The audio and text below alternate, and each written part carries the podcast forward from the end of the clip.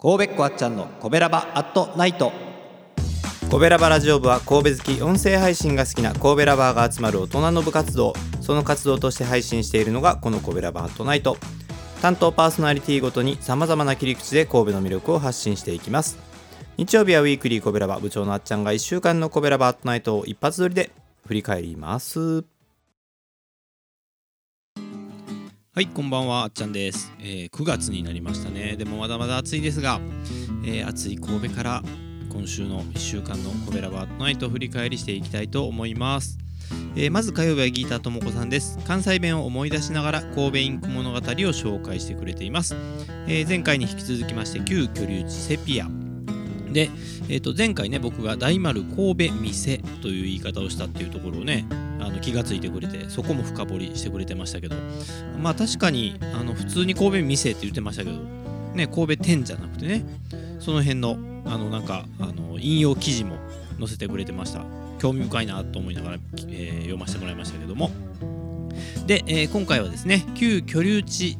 こちらをさらに深掘りしてくれていて、まあ、ちょっとね歴史の勉強になるかなっていうところもありますんでね是非聞いてみていただければなと思います、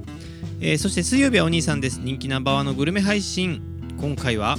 えー、神戸といえばお酒。日本酒ね灘5号っていうのがありますけれども、えー、その灘5号のお酒が楽しめる新スポットができました。灘5号、えー、酒どころ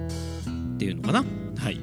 えっ、ー、とあるのはね知ってた。出来上がったっていうのは聞いててえーと、いろいろ SNS とかでは見てたんですけど僕まだ行ったことがなくて。でどんな感じのとこなんかなと思ってたんですけど、えーと、その楽しみ方もね詳しくガイドをしてくれてますんで、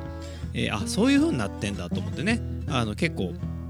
えっ、と何て言うんですかね。あのチケット制だっていうこととかその辺がよく分かりました。はいぜひ皆さんも聞いてみて、えー、神戸といえばお酒っていうのもねあのぜひ知ってもらえればなと思います、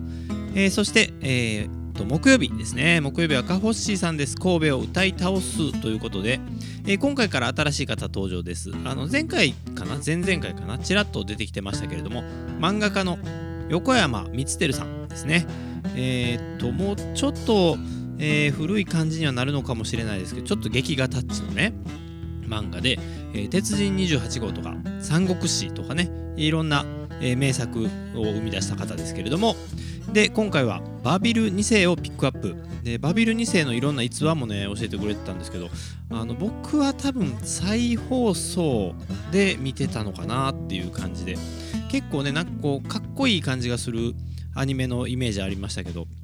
ね、結構女の人にも人気があったみたいな感じで、えー、紹介してましたね。はいえー、バビル2世の歌ももちろん歌ってくれています。それも合わせて確認していただければなと思います。チェックチェックです。お願いします。